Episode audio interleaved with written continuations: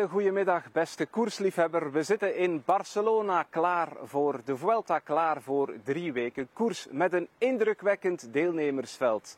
Primoz Roglic is hier met Jonas Vingegaard, Geraint Thomas is hier, Ayuso en uiteraard ook Remco Evenepoel. Dit is zijn antwoord op de Giro die hij als leider met corona moest verlaten.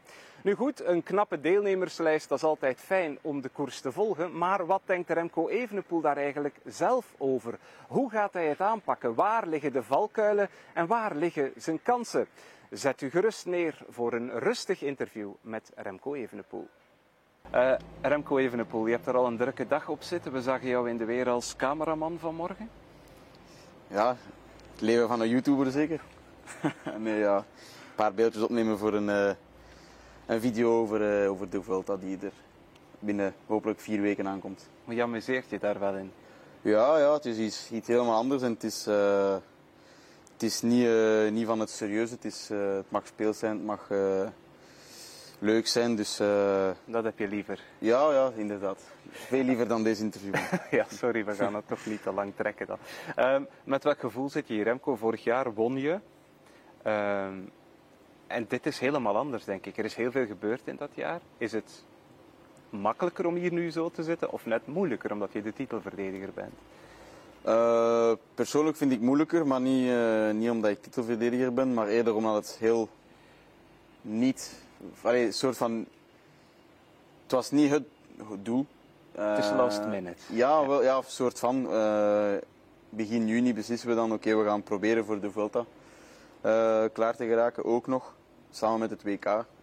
Dus ja, je moet eigenlijk al sowieso in topvorm zijn voor het WK, maar dat is dan wel helemaal anders. Een inspanning van een uur is toch geen inspanning van drie weken lang, vier, vijf uur op de fiets mm -hmm. zitten. Dus het was heel ja, het was heel raar. En dan uiteindelijk nog ja, van het WK door meteen een, eh, een laatste hoogtestage om alles proberen op punt te zetten. Het is allemaal niet, niet gemakkelijk geweest. Het heeft al, voor de Giro is alles iets kalmer en, en gelijkmatiger kunnen verlopen. Ten opzichte van hier was het heel wel van, van hier naar daar en, uh, en vrij hectisch. Is het gelukt? Denk je dat je even goed voorbereid bent als bij die Giro, waar je dan top was? Uh, ja, ik denk het wel. Ik denk dat de WK tijdrijden was toch een, meteen een goede allee, een goede, gaf, ja, gaf een goed beeld aan om te zeggen van kijk, het is toch in orde. Dus uh, dan nu nog een, een paar details moeten bijschaven en een klein beetje aan het gewicht gewerkt. En dat is allemaal op tijd in orde geraakt. Dus. Was het mentaal ook moeilijker, omdat het dan zo ineens plots, plots en ja, dan wordt die deadline die komt snel dicht. Het was, ja, het was snel zover. Hè? Ja, ja, sowieso. Maar nog een geluk dat ik sowieso al een hoogtestage had gepland in juli met de ploeg in, uh, in Val di Fassa. Daar ging ik sowieso drie weken verblijven. Uh, in aanloop naar San Sebastian en het WK dan. Dat heeft goed uitgedraaid, maar natuurlijk die hoogtestage nu was dat niet gepland. Dus dan thuiskomen de dag erna het vliegtuig op. Uh, meteen op stage. Uh, Oemi heeft ook R-examens, dus die is dan niet mee geweest. Maar omdat ze ziek geweest is tijdens, de examens. Um, dus ja, het was wel heel soort van enkel met, met Rob, die, die vorige keer ook mee was voor de Giro.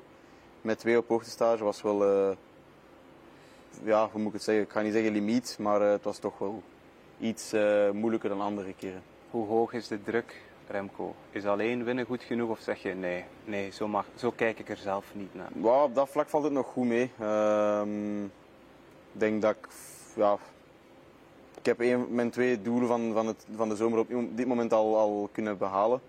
Uh, de Vuelta komt er nu ook weer bij, maar ja, het is een beetje hetzelfde antwoord als ik altijd geef. Het is drie weken lang, dus het is moeilijk om te zeggen ik ga op die plek eindigen.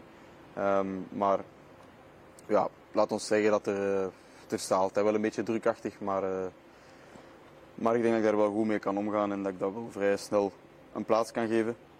Dus uh, het is gewoon gokken op, uh, allez, op hopen op uh, etappenwinst en richting dat podium altijd. Hè. Dat, is, dat zijn de doelen altijd. Ja. Ik hoorde jou daarnet bij de internationale pers zeggen, de eerste negen dagen hoef ik die rode trui absoluut niet. Dan geef ik hem wel weg. Is dat de beste manier? Ja, het is echt wel, het gaat echt een, een grote ronde is altijd drie weken, ja. maar uh, het zwaartepunt valt toch uh, rit 13, 14 en 17, 18. Dus dat zijn vrij late ritten. natuurlijk, de eerste tien dagen zijn ook echt al lastig. Maar niet zoals vorig jaar, waar dat daar echt het zwaartepunt lag. Dus ik verwacht dat er sowieso strijd zal zijn. Maar voor mezelf en voor onze ploeg moet het niet in de eerste week gebeuren. En ehm, ja, ik hoop ook op instijgende lijn naar die week 2 en week 3 te gaan. Eh, Dus als ze jou aanvallen van in het eerste weekend, dat zou je ook liever niet hebben dan? Goh ja, als dat gaat gebeuren, dan, dan gebeurt dat. Dan is het eh, maar volgen. Maar het is vooral een andere ingesteldheid aan de start staan en zeggen van kijk, je moet gewoon in het wiel binnenkomen en niet twee minuten of een minuut of een halve minuut pakken, zoiets. Dus eh, dat is een andere soort stress, waarmee, of een ander soort gevoel en druk waarmee je toch kan aanvatten. De concurrentie, Remco, die is waanzinnig sterk. Ja. Ehm, denk je dan soms terug aan de rit in de Tour Granon met eh Roglic en Vingegaard, die daar Jumbo die het hele spel spelen, langs alle kanten aanvallen. Ja, sowieso. Ben je daarop voorbereid?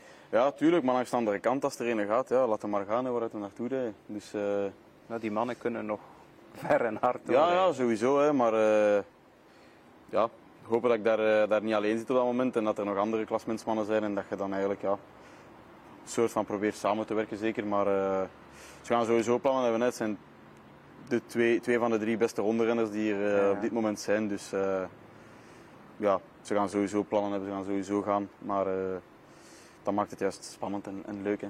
Kan zoveel gebeuren ook natuurlijk. Ja, absoluut, absoluut. En, ja, voor hetzelfde geld zijn ze een van de twee kwijt na een paar dagen. Uh, kan allemaal gebeuren. Ik heb het zelf ja. ook meegemaakt, dus uh, dag per dag bekijken. De ploegentijdrit, 15 kilometer. Hoeveel kilometer zien we jou op kop? 0,1. Nee. Ik denk uh, het niet. Goh, hoeveel kilometer zie je mij op kop?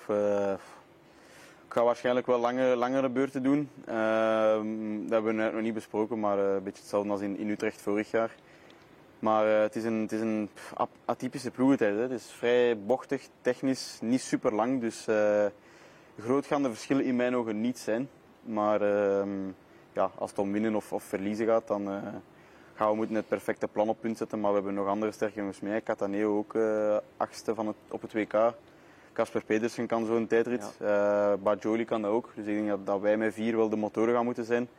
En dan de andere drie gaan moeten zorgen dat ze met iets kortere beurten nee, de andere vier gaan met iets kortere, nee, ja, vier. Met iets kortere beurten uh, de snelheid gewoon hoog houden en ons iets, iets of wat rust geven.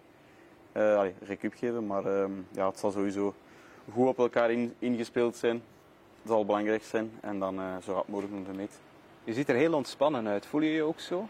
Ja, toch wel. Ja. Ik heb, Is dat omdat je al die doelen hebt afgevinkt? Ja, ja toch wel. Ik voel wel sinds het WK tijd dat er iets, iets uh, soort van, van druk afgegaan is. Dat was iets dat ik echt al een paar jaar naar op zoek was.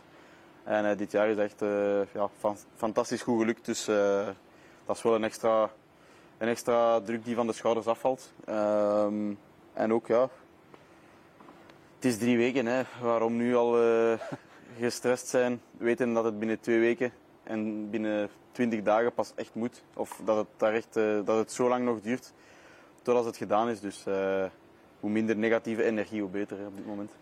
Ze gaan jou bestoken op de fiets, maar in een tour wordt er ook veel gebabbeld. Ben je daar klaar voor, voor de psychologische oorlogsvoering? Ja, dat is iets dat ik, uh, dat ik heel weinig problemen mee heb, denk ik. Dus daar, daar ga ik niet van wakker liggen, denk ik. Wat mag ik jou toewensen de komende drie weken? Wat heb je het meeste nodig?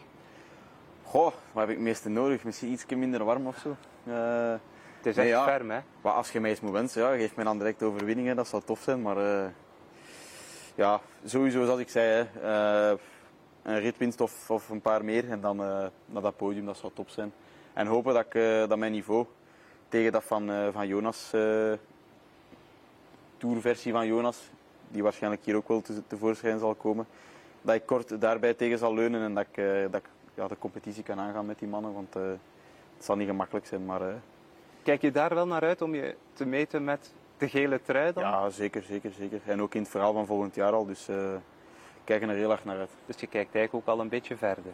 Ja, tuurlijk. Ja. Ik denk dat je moet altijd, hè, dat wordt zo vaak gezegd, het is misschien cliché, maar na elk doel volgt een volgend doel. En we weten allemaal dat we volgend jaar naar de Tour gaan proberen gaan om daar een goed resultaat te rijden. Maar eerst de Vuelta en dan en dan de winter. Heel veel succes. Merci. Dankjewel.